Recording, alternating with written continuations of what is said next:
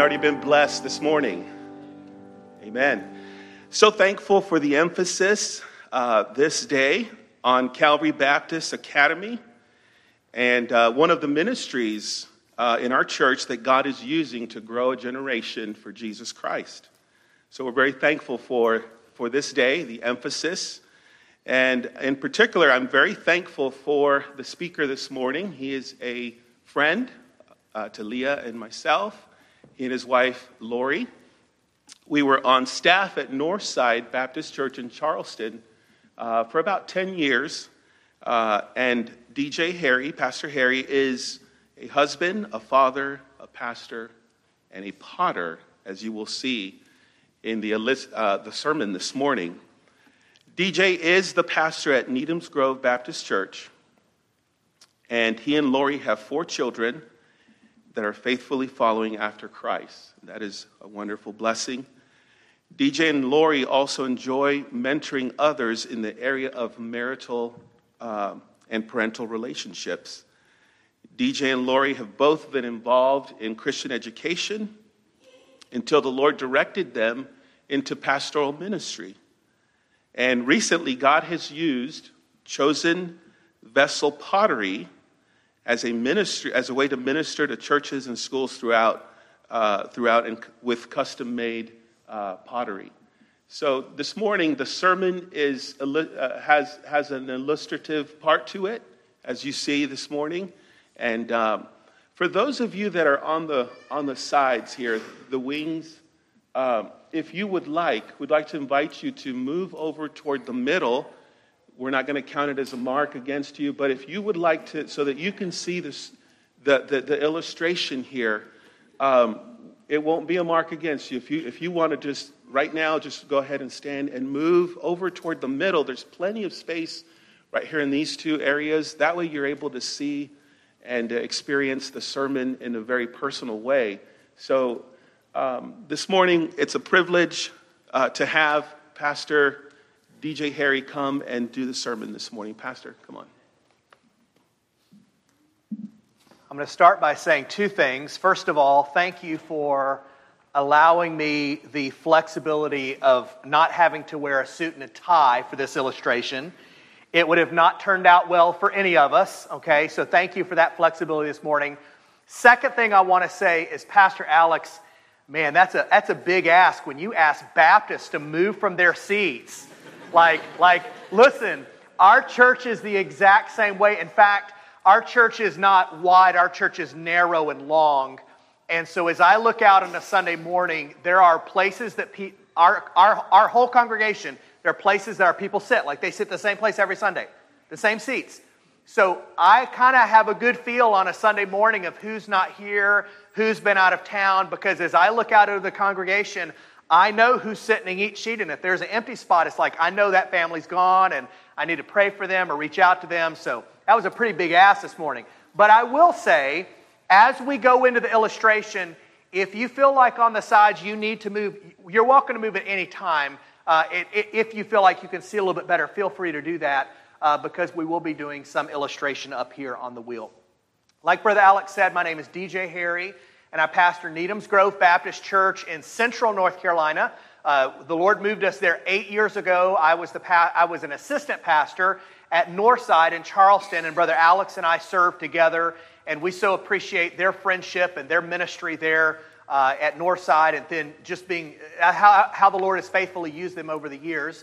And uh, then the Lord moved us to Seagrove, which is in the center of the state, and it is the pottery capital of the U.S.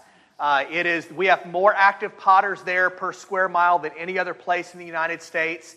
It is an active pottery community. We have over 45 active potters in our little area, active, active pottery shops in our area, and uh, people that travel from Greensboro and Raleigh and Charlotte uh, to come and to set up shops because it's just a very well known pottery area. And uh, so the Lord brought my wife and I there eight years ago and we have always loved pottery. Let me introduce my wife, Lori, if you'd stand for me real quick. This is my wife, Lori, and uh, we've been married for 26 years, and the Lord has, uh, she is such a big part of my ministry and, and, and really is a huge help with what we do with pottery uh, down in the, in the basement of the parsonage. That's where our, my pottery shop is. the basement of the parsonage. And uh, eight years ago, when the Lord moved us there, um, I, I fell in love with the, the pottery people, the pottery community. Um, I've always loved pottery. My wife and I have always uh, liked collecting pottery. And so when we moved there, it was just natural that I would pick up and begin learning. And uh, some ladies, a lady in our church who was a retired potter, uh, gave me a wheel and a kiln. And so I started the process. And over time, I got better and started making mugs for churches and schools. And I realized that that was kind of a unique thing I could do to minister to. Uh, to minister and be a blessing to churches and schools. And so uh, I'm thankful that y'all, many of you have uh, Calvary Baptist Academy coffee mugs, and for the three of you who I made replacement mugs for, and they came out of the kiln this last week and they weren't right, I'm so sorry. I promise you, I will get some made as soon as we get home. And, uh, but thank you for your patience in that. Listen, with pottery being such an important part of our community, and an important part of our life, it has been such a joy to dig into the, the pottery potter metaphor that we find in Scripture. Uh, turn with me, if you would, to Jeremiah chapter 18. That's going to be the text we're going to be based out of this morning. But we'll be looking at passages all throughout the Bible because when we talk about the potter pottery metaphor, the potter vessel picture that we see in Scripture, uh, it is one of the more common pictures or metaphors used in the Bible. We don't often think of it because we aren't people that deal with pottery on a day to day basis as far as the, the, the, making of pottery and, and production of pottery. But to those who lived in Bible times, this was a normal thing. Uh, you know, in, in my culture, in, in my Seagrove, North Carolina culture, during, during sermons, I'll often use illustrations of agriculture because we live in a rural farming community. And it makes sense to our people, so I use agricultural illustrations because it, it ties in and it helps them to understand what God's Word is saying. Well, in the Bible, we use this pottery metaphor a lot because in the scriptures and in Bible times, they would have understood everything that was being said there. Jeremiah chapter 18, verse 1 the word of the Lord came to Jeremiah, saying, Arise and go down to the potter's house, and there I will cause thee to hear my words. I want to encourage you with something this morning. As we look at this in Scripture, I don't want us to miss what God is asking Jeremiah to do. He says, Go to the potter's house. And, and you're going to see some things, Jeremiah, while you're there. You're going to visualize. I invite you today to come to the potter's house. We're going to, we're going to visualize some things here, but don't miss the point.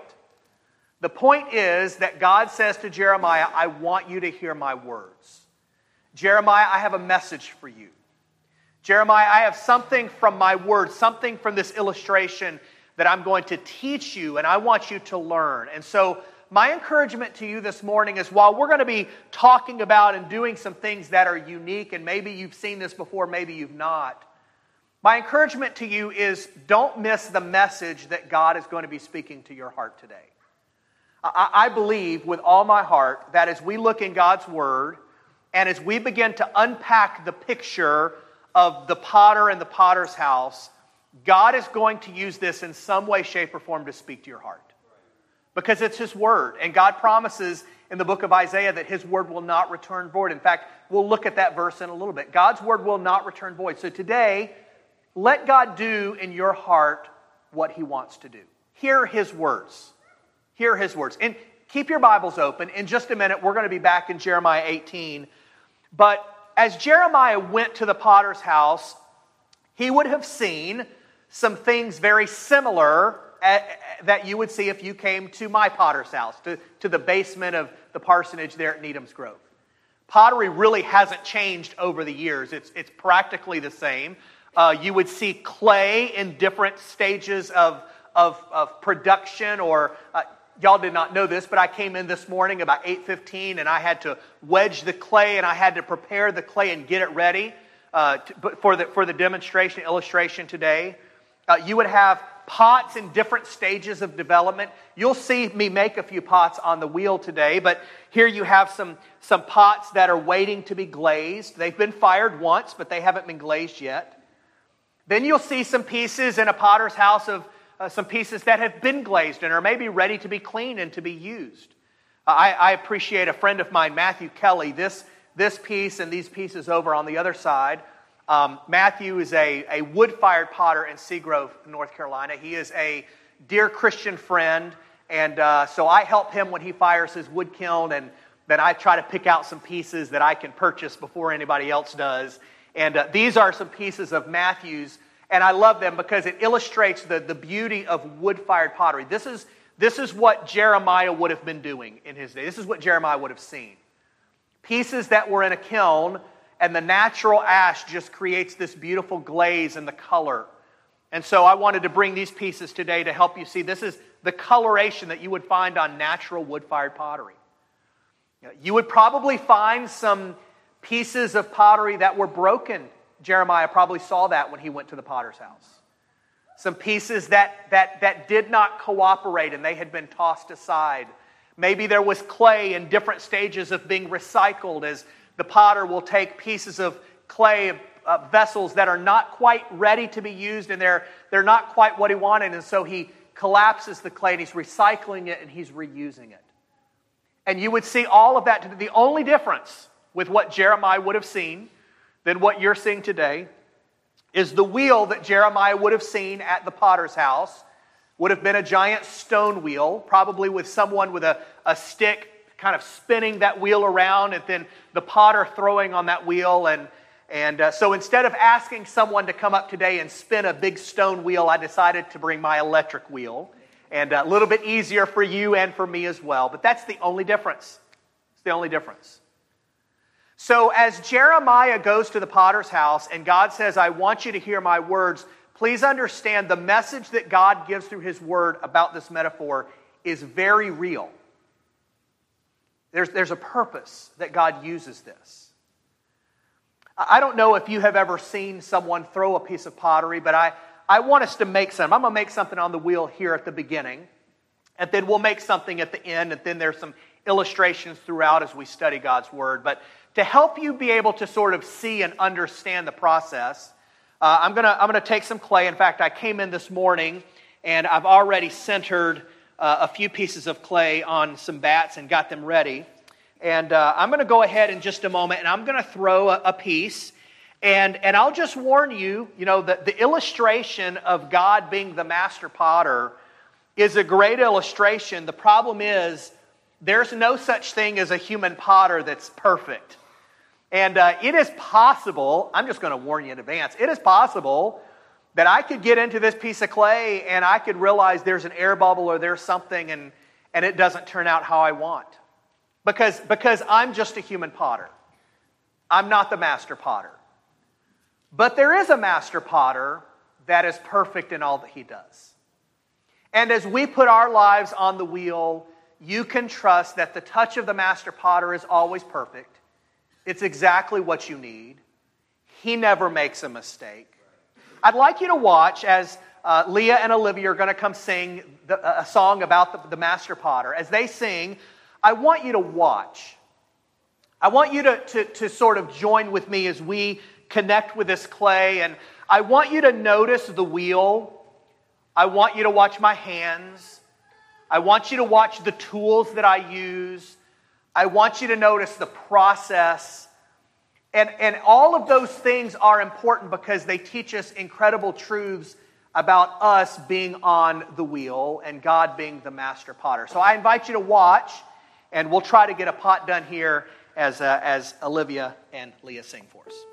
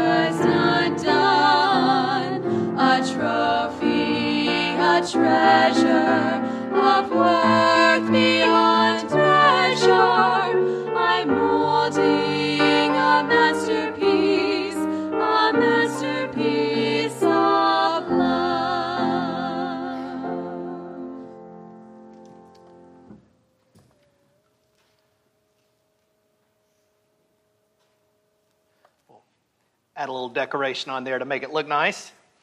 So, it's a process. You take a piece of clay that is relatively worthless. It's not, it's not really worth a whole lot, it's just dirt. And you take that piece of clay and you put it on a wheel and you take some time and some effort and you're able to take that clay and to turn it into something that's usable. It's a process. It's a process that the Bible describes often. In fact, it's a process that, that we are all a part of. You know, when we looked at the potter's house and we talked about the things that are there, the first thing that you would find in the potter's house is you would find the clay. Uh, we have clay in different stages here. I, have talked about that a second ago, but um, clay is just dirt. It's just dirt. In fact, one of the reasons why Seagrove pottery was, was developed so many years ago is because we have a natural uh, natural resource of clay there in the central North Carolina. And so that's where, that's where the potters developed. That's where they landed because the clay was there. But we're just, we're just clay. The Bible tells us in the book of Genesis, chapter 1 And the Lord God formed man out of the dust of ground and breathed into his nostrils the breath of life, and man became a living soul. Do you realize that that very verse actually has a pottery inference in it? The, the word formed there in the Hebrew is the root word that we get the word potter from in the Old Testament. The Lord God formed, as a potter forms a piece of clay, the Lord God formed man out of the dust of ground, and then he breathed into him the breath of life. We are just dust. We're just clay. It's, it's not about the clay, it's about what the potter can do with the clay. It's not about the, it's not about the dirt itself, which is all this is. It's about what, what happens to that in the hands of the potter. You probably noticed a few things. You saw the wheel spinning. Uh, let me just ask what, what were some things that you saw? And I don't know, I, in our church, I like to have some interaction on things like this. So you feel free to just yell out if you, what are some things you noticed? Teenagers, y'all jump in too, okay? What were some things you noticed as you were watching? Help me out. Okay, what, what was that? Lots of water. Yeah, water is a necessary part of pottery. We'll talk about water in a little bit, uh, but that's, a, that's one of those things that you're going you're gonna have to use, a necessary, necessary part of pottery. Yeah, what else did you see? Constantly shaping. The hands never left the clay. Yeah, there's a constant process. And if, if, in fact, if I were to spin this wheel and just leave it here spinning, what's going to happen? Nothing. It's, it's all about the potter. It's not about the clay. The clay's not doing anything of itself, it's the potter doing it to the clay. Did, did you notice? Did you notice that I used a few different tools as I was, as I was forming the clay? Sometimes God uses different tools or different people to influence our life. God uses through his hands different circumstances to mold us or shape us. Uh, you probably noticed that sometimes the wheel was going a little faster, a little slower. You probably noticed that my attention was close on this wheel. Like there, there is an, intent, an attention to the clay that the potter has when he is working with the clay on the wheel. Well, what I'd like us to do is go back to Jeremiah chapter 18, and I want us to look at Jeremiah's, the, the word that the, the, that the Lord gives to Jeremiah. Chapter 18, verse number 4, or verse number 3. Then I went down to the potter's house, and behold, he wrought a work on the wheels. And the vessel that he made of clay was marred in the hand of the potter. So he made it again another vessel as seemed good to the potter to make it. Then the word of the Lord came to me, saying, O house of Israel, cannot I do unto you as this potter? As clay is the hand, saith the Lord, as the hand, as the clay is in the potter's hand, so are ye in my hand, O house of Israel. The message that God gives to Jeremiah at the potter's house was not a message about the beauty of the finished piece. The message was not about how wonderful and how, how gorgeous and how, how lovely it would be to have a piece like this sitting in your home. The message that Jeremiah gave to, that God gave to Jeremiah was Jeremiah, as the clay is on the wheel and often can be damaged or destroyed or marred, the potter has the power to make another piece. The potter has the power to destroy that and to start over. That's a very powerful message. When we think about us being on the wheel and God as the master potter, we always are thinking about the end result, right? We're thinking about, Lord, make me something like this, or Lord, I want to I want to be useful in the church, or Lord, I want to I want to have a great impact. We think about the end results. God's not thinking about the end results. God's thinking about the process. How is he going to get you there? That's powerful. Because in our, in our eyes, when we're only thinking about the end goal, we forget that it's, it's the process that God uses to get us there that makes us into what God wants. See, when we're focused on the end goal, we're, we're focused on what we want. When we're focused on the process, it's God, what do you want? And often in our lives, the, the process can get messy. Process is not easy. Read that verse again. Uh, notice what it says in verse number four, and the vessel that he made of clay was marred in the hands of the potter. It didn't turn out how he expected. You know, there are times as a potter that I get into a piece of clay and it just doesn't turn out how I expect. And I have learned over time, I, I, used, to, I used to fight the clay. I'd have a piece of clay that had some dirt in it or some sand or a little piece of rock or it had an air bubble or it had a, an in, a part of the clay that was harder than the rest and it was inconsistent. And I used to fight the clay. And I would work and I'm like, I can save this piece. I, I felt like I was a, a in, inadequate potter if I couldn't make the clay do what I wanted it to do. And do you know what I learned from Scripture as a potter? Sometimes the potter has to set the clay aside and said, Not today.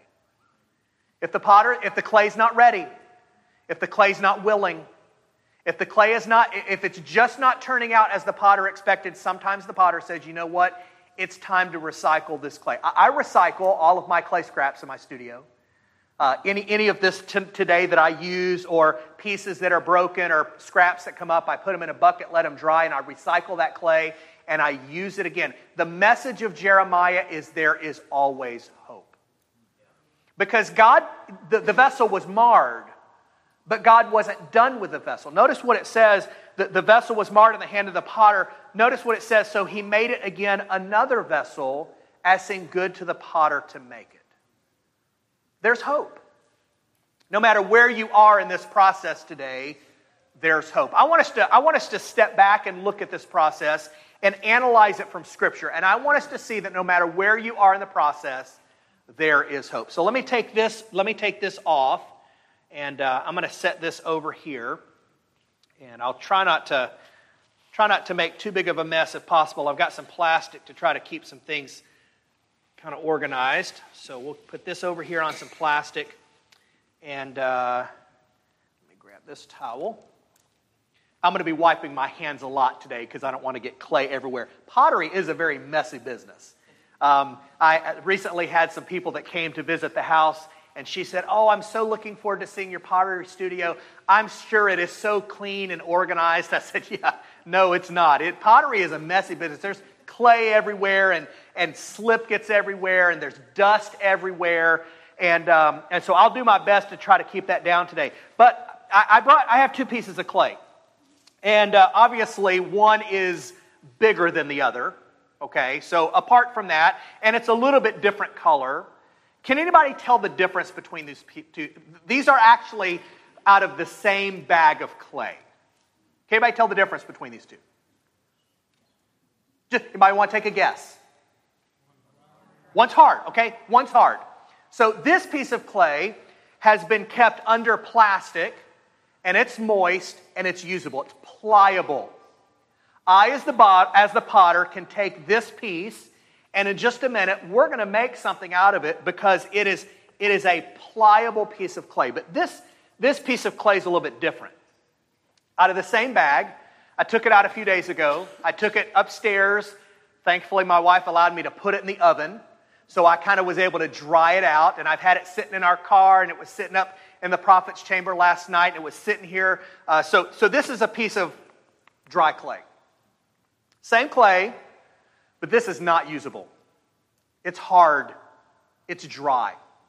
If I were to put this on the wheel, it would roll around, knock around, it would make a mess because it's, it's, it's, you can't, I as a potter, no matter what I want to try, I cannot make anything out of this piece of clay because it is hardened and refuses to be used.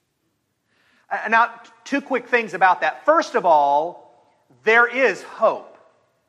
I can take this clay. In fact, at some point, I probably will take this hardened lump of clay, I'll put it in a bucket, I'll add some water, and over time, it will turn into softened clay again. It, it can be used again. There is hope. But the second thing that I think we need to see about clay like this is as long as it stays hard and as long as it is impervious to water, as long as it doesn't receive that, that moistening, this clay is worthless. Useless. You know, sometimes in our Christians' lives, we go through periods of time where, where, where we are dry, we feel dry, we feel like we're in a desert land. And, and often, I'm not, not saying all the times, but often those are times of our own doing. Because we've not invested the time that we should in God's Word. I, I realize David went through a period of time where he felt like he was in a parched and dry land and his soul was longing after God. It was, it was a dis, point of despondency. The, the, the verse in Psalm, I don't remember the reference, where David says, As a deer panteth after the water, so my soul longeth after thee. That is not a cry of refreshment. That is a cry of a heart that is parched and dry. God, I'm longing for you. And maybe you're at that point. Can I tell you there's hope?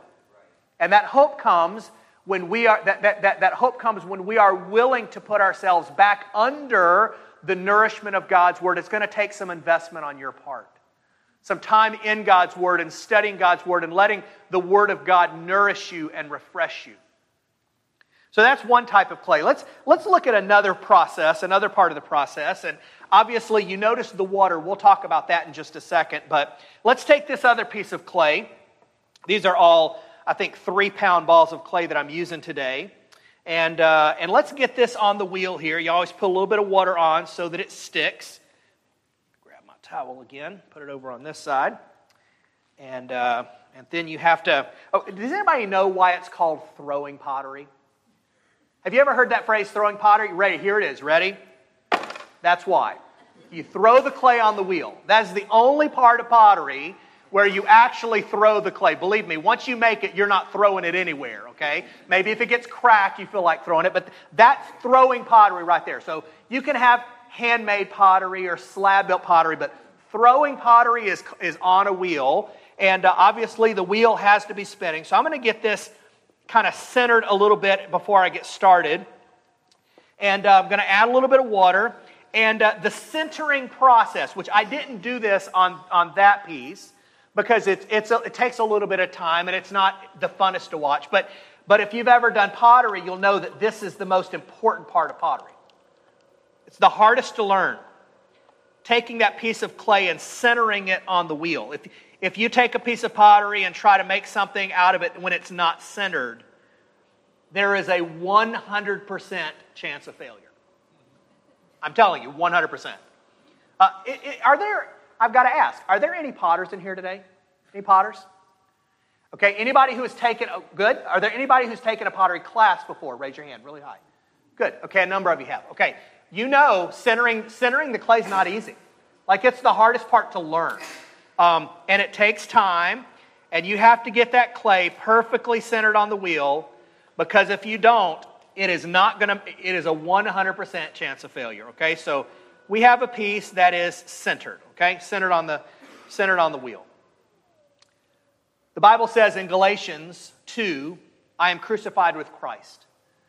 Nevertheless, I live, yet not I, but Christ liveth. What's the next word? Christ liveth in me. And the life which I now live, I live in the flesh by the faith of the Son of God who, who loved me and gave himself for me. A life that is centered on Christ is a necessary part of growing in spiritual maturity. If we want to be a vessel that God can use, we have to be centered on Him. It's not on, it's not on the, the, the, the lust of the world and the lust of the flesh and the pride of, the, pride of life or all the other things in this world that want to take our attention. And let me tell you, there are a lot of, a lot of good things there are a lot of good things that this world wants to put in front of you and to, and, and to take your life off of center. Uh, if you want to be a usable vessel, if, if when you are 30, 40, 50, you can look back and, and, and be thankful that God did a miraculous work in you and He has accomplished exactly what He wanted, it, it means that we have to be centered. Our life has to be centered on Him. What happens if we have a life that's not centered on Him? Well, I've, I have centered this clay. You saw the process, but let's, let's just for a second, let's uncenter this clay, okay? So let's take this and let's just push it off to the side just a little bit, okay? Now, it's, it's, it's mostly centered.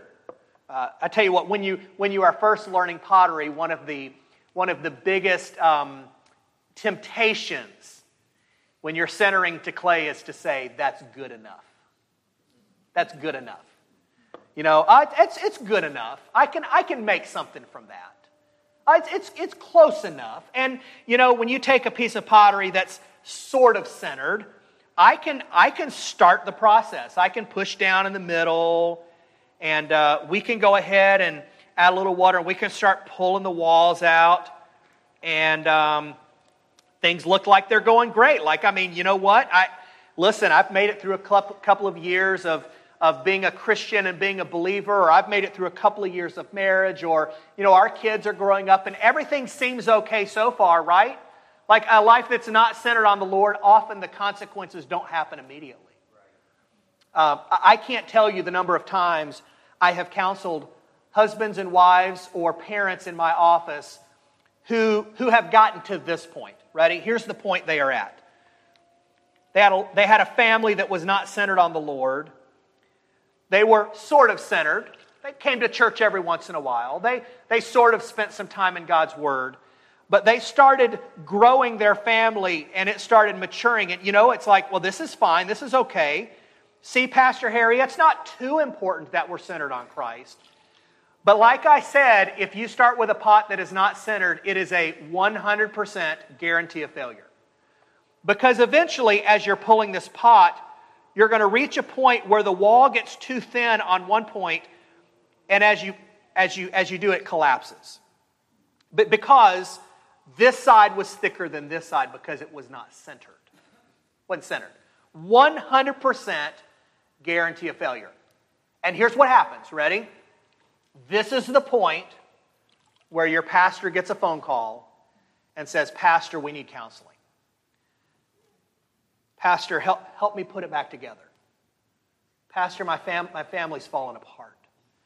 And, and, and, and our vessel isn't what we want it to be. Pastor, our, our marriage is struggling. Can, and, and, and at that point, once you've gotten to the point where your family is falling apart and your life is falling apart, is there hope? Yes. There is hope. And, and I can say, in the times that I've counseled families that have gotten to this point, the only families that make it are the ones that are willing to take the clay off the wheel. Say, God, I'm going to start, start from square one. I'm going to start from the basics. And Lord, you're going to grow us into the family you want. See, if you want to just patch it up and you just want to fix it, I mean, is it a vessel? Help me out. Is that a vessel? Anybody want to buy that after church?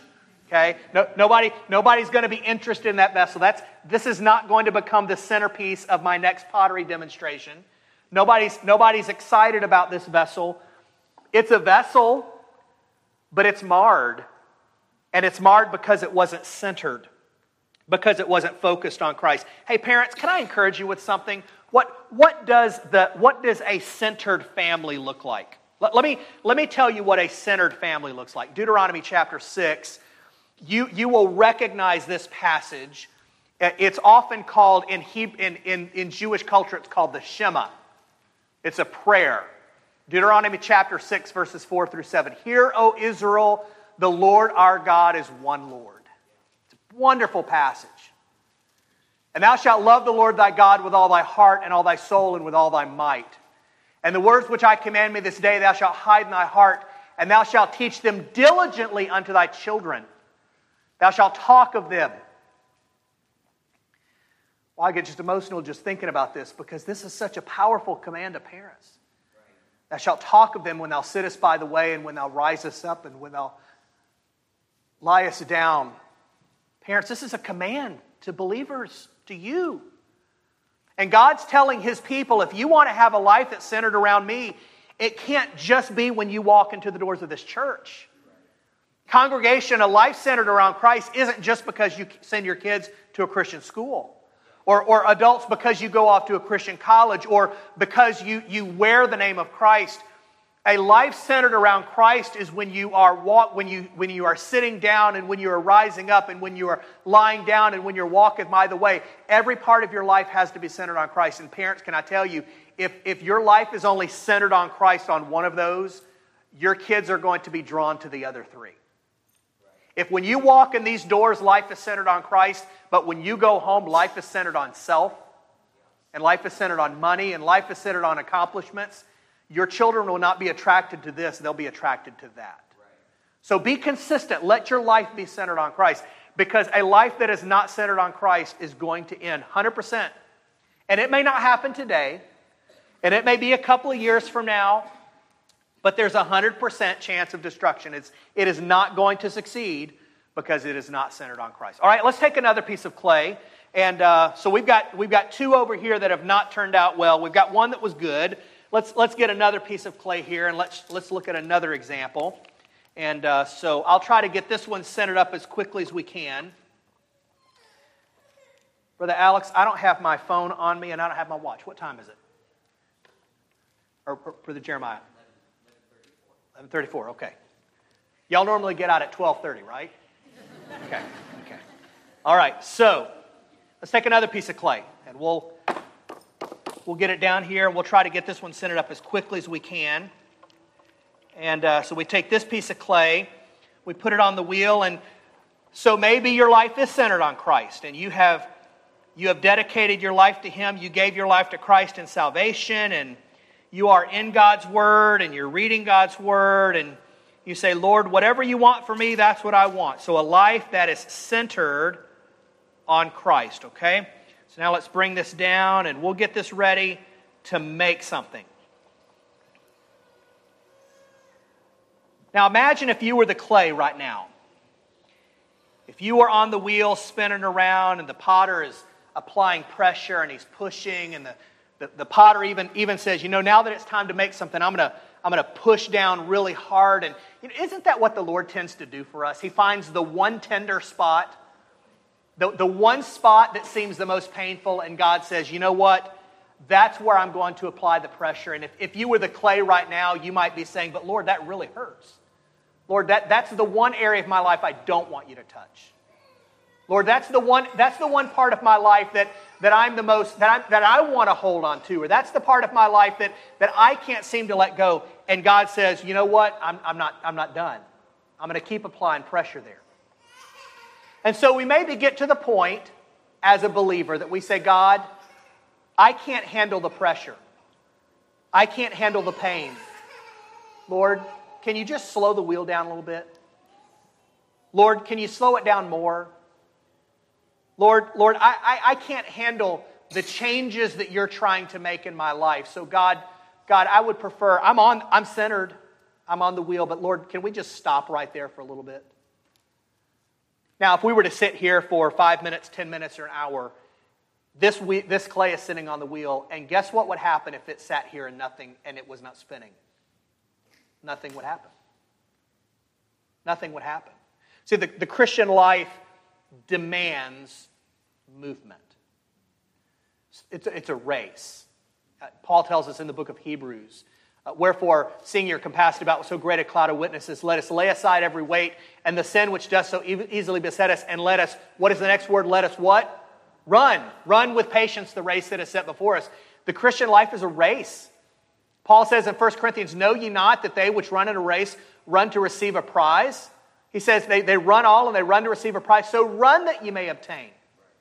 It, it, running's not fun. Running's difficult. Running's, running in a marathon or running in a race is not easy, but it's a necessary part. The training's a necessary part. And as a Christian, we can be on the wheel, but we say, God, just stop right there. And I, I've seen many Christians in my life, and I dare say many of you have, have either seen this or experienced it.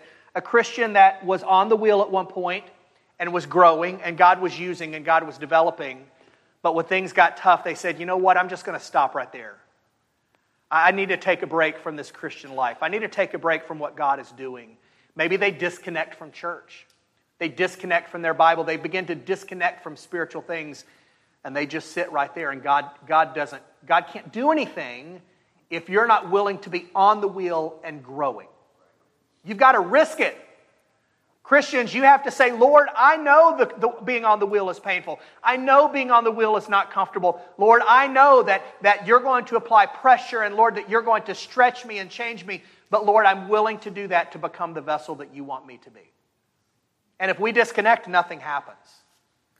Uh, but I can also say this sometimes, sometimes we get ahead of ourselves. We want to go too fast. We love the excitement and the energy of, of being in a church and being engaged and being involved.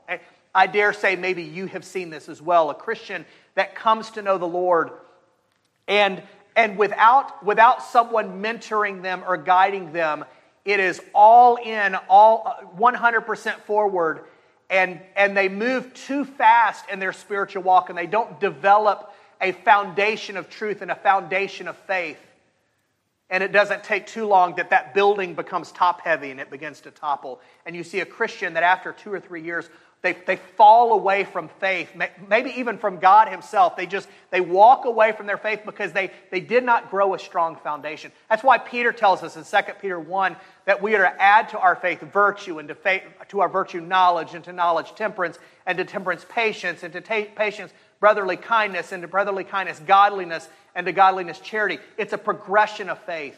And you know, Peter, if anybody had the right to say that, Peter did. You remember when God called Peter and he said, Peter, follow me? What, what was Peter? He was a fisherman, he was a nobody. He was, he was a harsh man, rough around the edges. And God said, Peter, follow me. What, was that it for Peter? Had he arrived? Was Peter the perfect disciple at that point? No, Peter, Peter had, to, had to go through his own times of struggle and his own growth. The Lord said to Peter, Peter, whom do men say that I am? And he answered that. And finally he said, So Peter, whom do you say whom do you say that I am? And Peter says, Thou art the Christ. And if you read the next verse in the book of Mark, the Bible, Mark says, and at that point, Jesus began to teach and to preach to them, the, tw- the disciples, all that must happen. He had to go to Jerusalem.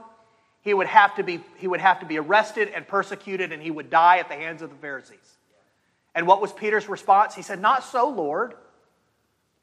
And Jesus said, Get thou behind me, Satan. Do you remember that passage? That all happened in the same story. Do you think Peter had arrived when he said, Thou art the Christ? One of the most wonderful pronouncements of Christ's deity? No, he, wasn't, he hadn't arrived because he turned right around and he questioned the plan that God had for Christ's life. Uh, Peter says, Lord, though everyone else will forsake you, I will not forsake you. And Jesus said, Before the cock crows three times, you'll deny me. You're going to deny me. But isn't it wonderful that at the end of Peter's life, we see Peter miraculously and wonderfully used at Pentecost as he stands and preaches and thousands of people come to know Jesus Christ and come to faith. And then Peter boldly stands before the, the, those that had just arrested him the previous day, and he said, All I can do is preach the gospel. And Peter becomes this foundational figure in the growth of the early church, and it's because God told Peter, Slow down. Slow down. I want you to be used. Sometimes as a Christian, we have to slow down and, and, and let God do it in His timing. In the book of, in the book of Second King, or in the book of First Kings, chapter 19, uh, God is speaking to Elijah. And, and the, voice, the voice of God comes to Elijah. I'm paraphrasing this first part. And Elijah goes out, and, and, and, and, a, and a great wind, and it blew over the mountain, and it broke in pieces the rocks before the Lord. The Bible says, and the Lord was not in the wind. And after the wind, an earthquake, and the Lord was not in the earthquake. And after the earthquake, a fire. And the Lord was not in the fire. But after the fire, a still small voice. See, we, we see the earthquake and the fire and the wind of ministry, and we're like, oh, Lord, it's exciting. I want to grow I, fast as I can, fast as I can. And sometimes God says, just be patient. Listen to the still small voice of the Lord. Sometimes that's where God can grow us the most when we do that. Hey, we're gonna we're gonna take this we're gonna take this vessel and we're now going to take it to completion. Okay, you know we've centered this clay. It was centered on it was it's a life that's centered on Christ, and so uh, as as a as a Christian should be, it's focused on the Lord. We have a, a piece of clay that uh, is now accepting the will of the Father as it pushes, and then and then maybe maybe as you mature, you come to a point point in your life where the Lord begins to stretch you out. We, we take this piece of clay, and now I've, I've, I've put a hole down at the bottom that's going to sort of form the, the inside of the pot, but now it's time to, to pull the clay outward, to stretch it. So I have to, I have to begin applying some pressure. I always make sure there's plenty of water, and then I apply pressure outward, and the Lord begins to stretch us to mold us into, into what He wants us to be. You know, there's a, a time in our life and ministry when God begins to stretch us and He asks us to do things that we are not prepared to do or we, we are not willing to do. God says, Trust me. I'm, I'm asking you to do something that I will equip you to do and I will form you to do, but you have to trust the will of the potter. And he stretches us. It's possible right now that the Lord is stretching you to do something beyond what you feel you can do. And can I tell you, that's a great place to be. It's a great place to be. Because when we think we can accomplish it, we, we, now are, we think it's all about the clay, right? Like if, if I think as the clay, I can accomplish all that I want, then it's about me, it's about the clay. But it's not, it's about the potter, the master potter, God who says, Trust me, I will not stretch you beyond what you can handle. He knows exactly, I, I already know what I want this to be. I already know what I need to do to make it. The clay doesn't know. The clay doesn't, the clay has no idea if I'm going to make it into a vase or a bowl. It doesn't know. I know. So it takes some stretching, and the, the, the clay has to say, okay, Lord, you're stretching me. For some of you, that stretching may be uh, you're, you're, you're teaching a class, eh, talking about the school, you're teaching a class that you weren't prepared or you weren't ready to teach, and, and you're having to step into a role that you weren't prepared to step into. Maybe you're a Sunday school teacher and you're, you're, you're, you're being challenged as you're in God's Word and at some point, you were not comfortable teaching, and yet God is saying, I want you to trust me and let me stretch you to, to do this. Maybe, maybe it is a unsaved coworker that the Holy Spirit has been tapping on your shoulder saying, I, want, you to, I want you to share your faith with this person. Share your faith. Talk about me. Talk about the Lord. You say, but Lord, I'm not. God says, it's time to stretch you. It's time to make you comfortable. It's time to make things normal in your life that may not feel normal, but it's necessary if you want to be the vessel that I want you to be. So he stretches us. And then, and then it's time for us to mature a little bit. And maybe the Lord starts pulling upwards. And I could, I could do another demonstration, illustration here, and I won't, where I try to make this piece of clay, this piece of pottery, without using water. I remember earlier someone back here said we used a lot of water. Clay pottery uses a lot of water. You know, water represents a lot of things in Scripture, and it's a necessary component of making a vessel. Uh, in John chapter 4, Jesus is talking to the woman at the well, the Samaritan woman, and he tells her, He said, If you only knew who I was, then you would not be offering me water, you would be asking water of me.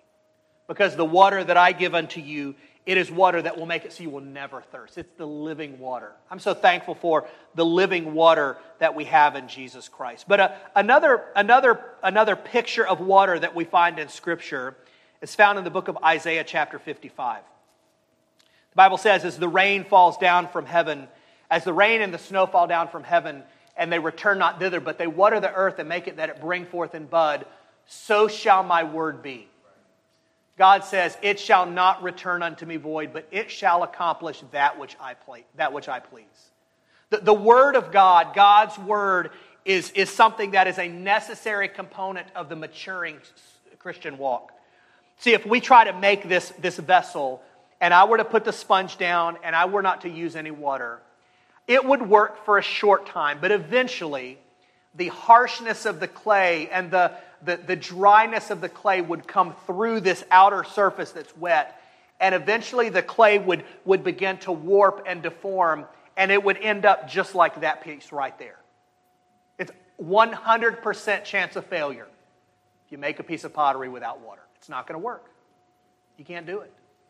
It requires water. To become a, a vessel that God wants, it requires the water of the Word You've got to be in God's Word. You've got to let God's Word soothe you and come around you. In fact, here's what often happens in my life the, the, the parts of my life that are dry, I'm going to dry this off here.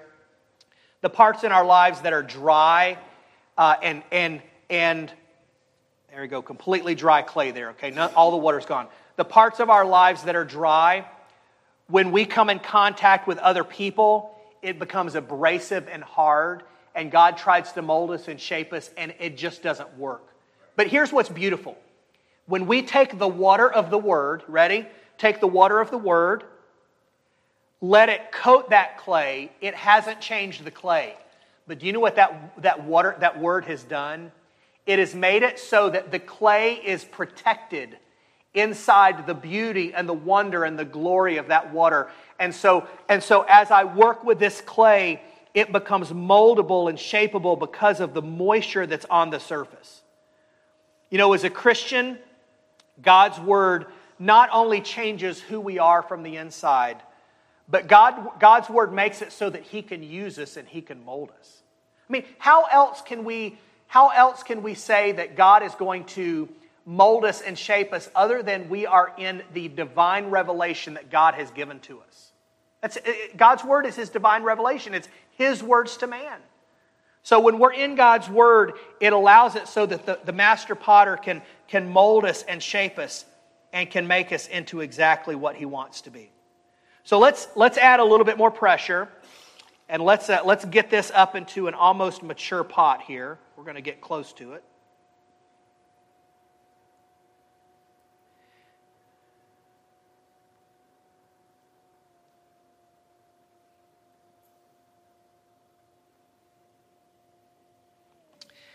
And uh, this, is a, this is a little bit smaller piece of clay than the very first one, so that's why it's a little bit smaller, smaller vessel that we're going to make. I, I, maybe you noticed something. That the, the, the, the smaller the piece was, the more aggressive the touch. When I was centering the clay, did you see how I was having to almost muscle that clay into position? But when we get to this point, do you notice how the touch of the potter becomes very light and very delicate?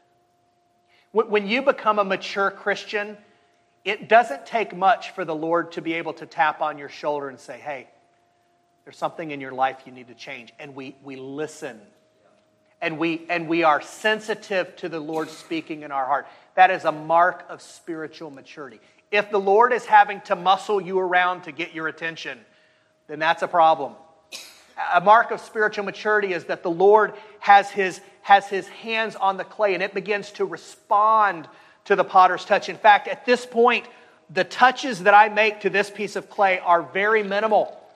I don't have to push very hard at all. I, on the inside, I've got a little bit of pressure. On the outside, a little bit of pressure. And as I pull up, it doesn't take much pressure at all in order for that clay to respond for me to make it what it wants it to be. Maybe you're thinking, well, I, I felt more comfortable when, when the Lord was, was doing a lot in my life. I felt more comfortable when the Lord had his hands all on me and was moving me. But actually, as a Christian, we get to this point and we can begin trusting in the Lord a little bit more. The book of Matthew, chapter 6, Jesus says, And why take ye thought for raiment? Consider the lilies of the field, how they toil not, neither do they spin. Yet I say unto you that Solomon in all his glory was not arrayed as one of these. Jesus goes on, he says, so, so why are you concerned about your raiment and your clothing? If God so clothed the, gla- the grass of the field, which today is and tomorrow is cast into the oven, how much more shall he clothe ye, O ye of little faith? Jesus' promise to us is that, listen, trust me. Trust that I'm going to take care of you. Trust that I'm going to form you into exactly what I want you to be. And as we trust, as we mature in our trust, the hands of the potter get a little bit lighter. And we're getting, maybe we're getting closer. And you know, at this point, we get excited, right? It's like, oh, Lord, I'm, I'm finally turning into what you want me to be. Maybe, maybe God has, let, me, let me get this uh, other tool down here. We'll do some cleanup on the bottom. And, and maybe as God begins to clean off the, the, the clay that is unnecessary, and you, you can tell that God is beginning to shape and mold you and uh, it's like, Lord, you're, you're, you're, turning me into something beautiful. And Lord, I, I'm so excited. I'm so excited. I'm going to be, I know what I'm going to be, Lord. I'm going to be a vase, a beautiful vase that you can use. And Lord, that, that you can put beautiful flowers in me and that I can, I can lift up and elevate your name in the church. Lord, that's exactly what you want me to be. And then all of a sudden, when we get to that point in our spiritual life, we start taking our eyes off of the potter and our hands are back on the, our eyes are back on the clay, right? When I say that, Lord, I'm so thankful that you have made me into what you want me to be. Do you realize the focus on that now turns back to us? But we're just the clay. When our focus should be on what the potter wants for us. Now, you didn't know this, but I knew this that when I was making this piece and I started this piece, as the potter, it's, it's my prerogative as to what I want it to become. Maybe, maybe as I was shaping this and forming this and it was getting taller, maybe you were thinking, oh, it's going to be a vase. Maybe the clay, if it had a mind of its own, was thinking, oh, I'm going to be a vase. I'm so excited. Maybe I get to be a beautiful vase that goes into a wood kiln and comes out all decorated. Lord, then your glory will be seen through me when I get to be what I think you want me to be. And it's often in those times in our life that God says, Don't forget, you're just the clay. And in one moment, one phone call, in a, in a point of time when you think things are going well, the potter reaches down. He says, I don't, I don't want you to be that. That, that's not what I thought you were going to be. In fact, maybe the potter says, It's time to cut away some of the clay that was extra that you thought you needed, but is not necessary for you to be what I want you to be. And so the potter takes the hand, the, the, vessel that was marred in the potter's hand, and he begins to make it anew, something else, a, a piece that is fitting for the potter, that seems right to the potter. What I just illustrated, I, I say this, I say this soberly because I'm a pastor, and I have many times said things like this from the pulpit, and, and, and I, I live this out throughout the week. Our people live this out. So I say this soberly. What we just illustrated could happen to someone here this week. You went to the doctor a week ago, and the doctor said, Hey, I'm going to run some tests. I think it's all fine. You're, you're okay, but I'll, I'll give you a call on Tuesday. And on Tuesday, the doctor calls and he says, Hey, I have, I have some bad news for you. That test that I just ran, um, I was really testing for cancer. And I didn't think that it was, so I didn't say anything. But I, I hate to tell you, but you got, you've got stage three or stage four cancer. And, and what you thought was a vessel that was almost finished. God says, I'm going to I'm to I'm to I'm to destroy part of that and I'm going to make you into something different. But I'm going to make you into something beautiful. And see, when we get our eyes on ourselves and we get our eyes off the Lord, we think, well, God is done with us and, and, and God, is, God has made me into exactly what I thought he think He wants me to be. But maybe God says, you know what? It's time for me to cut away some of the parts of your life that are unnecessary. Some of the parts that are of your life that are keeping you from really being what I want you to be. And, and as the potter does in Jeremiah, he takes that piece of clay and he makes it again into another vessel as seemed fitting for the potter to make it. And so maybe God says, you know what, instead of being, instead of being a beautiful vase, I, I want you to be something very simple. You're not going to be decorated beautifully. You're not going to be ornate. You're not going to have a handle. You're not going to have a spout. You're just going to have a simple glaze so that you're functional. And I want you to, be, to become a bowl. Not a big centerpiece bowl. I just want you to become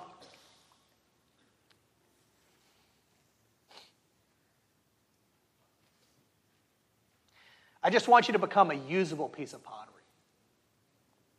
And maybe God is most glorified in your life when He takes away all of the things that we think are necessary. And God says, I just want you to serve me. And through your service, I am most glorified.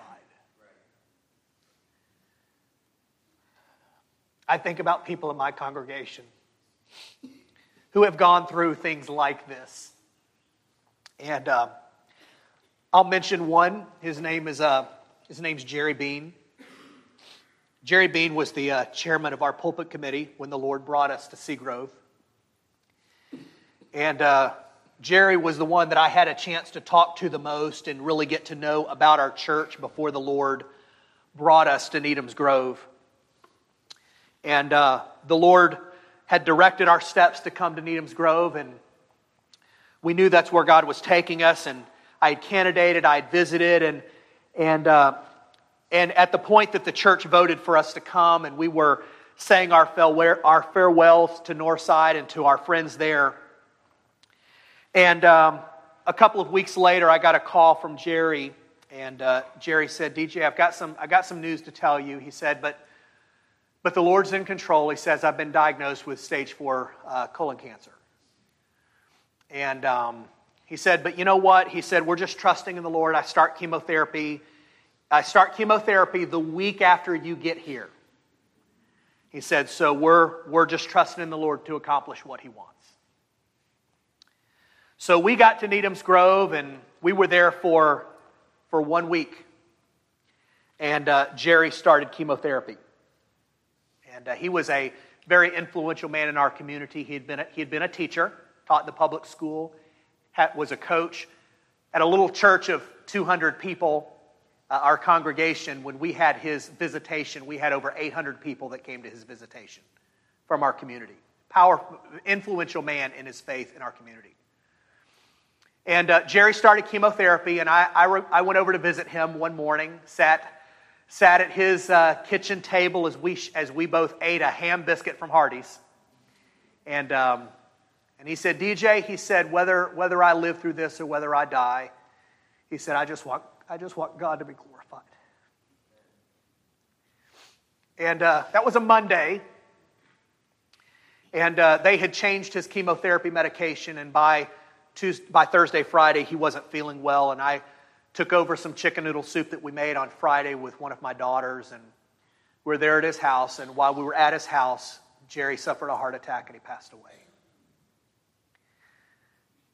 And, um, you know, Jerry's life was one that you would have looked at and said, oh man, it's, it's one of these nice vessels that God has just shaped and fashioned. And yet at the very end of his life, God said, I am most glorified through your suffering.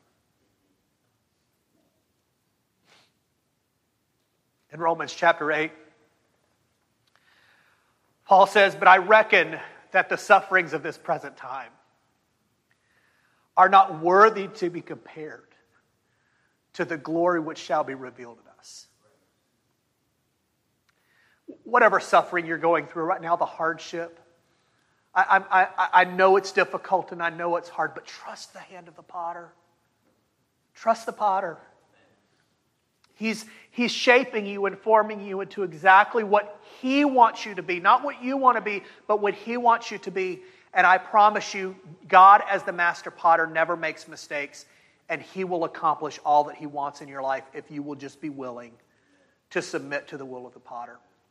We'll close with one more verse. Years ago, um, actually, this was when I became the youth pastor at Northside. I had to, I had to choose a Bible verse that would become my theme verse my, my life verse, and it was going to go on my parking spot, okay? With the Jeremiah, do you have a parking spot? Okay? I have a parking spot. And I had a sign that said, Pastor DJ Harry, and it had to have a verse underneath it. So they said, We need you to pick a verse. And you know what was interesting is my whole life I had had a couple of different verses that I had leaned on, that I had loved. And there was just one verse that I was drawn to. It's Isaiah 64, verse 8. I had no idea that the Lord was going to make me into a potter. But I love that verse, Isaiah 64 8, which says, But now, O Lord, thou art our Father. We are the clay, and thou art potter. Behold, we all are the work of thy hands. Trust the hands of the potter. He's trying to shape you and mold you into something that he wants. He's the, we're the clay, He's the potter, and you can trust the touch of the potter's hand. Let's bow in a word of prayer. Lord, we thank you for the opportunity to look in your word today. Lord, I pray that as, as Jeremiah went to the potter's house and he heard the voice of the Lord speaking to him, I pray that we have also heard the voice of the Lord speaking to us. I dare say that there's no one in here today that's not at some point in this process. Lord, they could be the dry clay that's off to the side saying, Lord, I don't want anything to do with you. And today God says, There's hope. Trust in me. Maybe we've, we've gone too fast in the process or too slow in the process or we're not centered on the Lord. And God says, There's hope. I can, I can take that vessel that's marred and I can make it anew again, a vessel that seems fitting for the potter to make it. Or maybe we've gotten all the way to the end of our life and God says, You know what? what you thought I was doing in your life. I'm going to change that, but trust me. And God forms us into a simple vessel to just serve Him through our suffering. Lord, no matter where we are in the wheel, I pray that we would trust you, that we would trust the hands of the master potter. So she would play the song Have Thine Own Way, Lord, before we're dismissed to go to lunch. The Lord's speaking to your heart. Search me and try me, Master, today, whiter than snow, Lord. Wash me using the Word of God and the Holy Spirit. As in thy presence, humbly I bow. Can I say this this morning before we close? If you, if you don't know Jesus Christ as your Savior, you were here in the service, you heard that your master, your creator, loves you, cares for you. He sent his son, Jesus, to die for you. You need to trust him. Trust him as your Savior. God has a plan and a purpose for your life, and you're precious to him. He's purchased your redemption uh, by his son on the cross. If you would trust Christ, maybe God's working in your heart, in your life today through some kind of suffering maybe some area where you've gotten hardened to His will, His purpose. Right now, go to Him, confess your sins, put Christ back the center of your life. The song says, Thou art the potter, and I am the clay. Mold me and make me after thy will. Right now, the Lord is speaking to your heart. I'd like for her to play through one more time. If you'd like to pray with someone, pastoral staff, lady with a lady, a man with a man, we can get someone to pray with you. After the service, we'd love to talk to you. There's nothing more important than getting your life right with the Lord, what He's doing in your life, being willing, moldable, surrendered.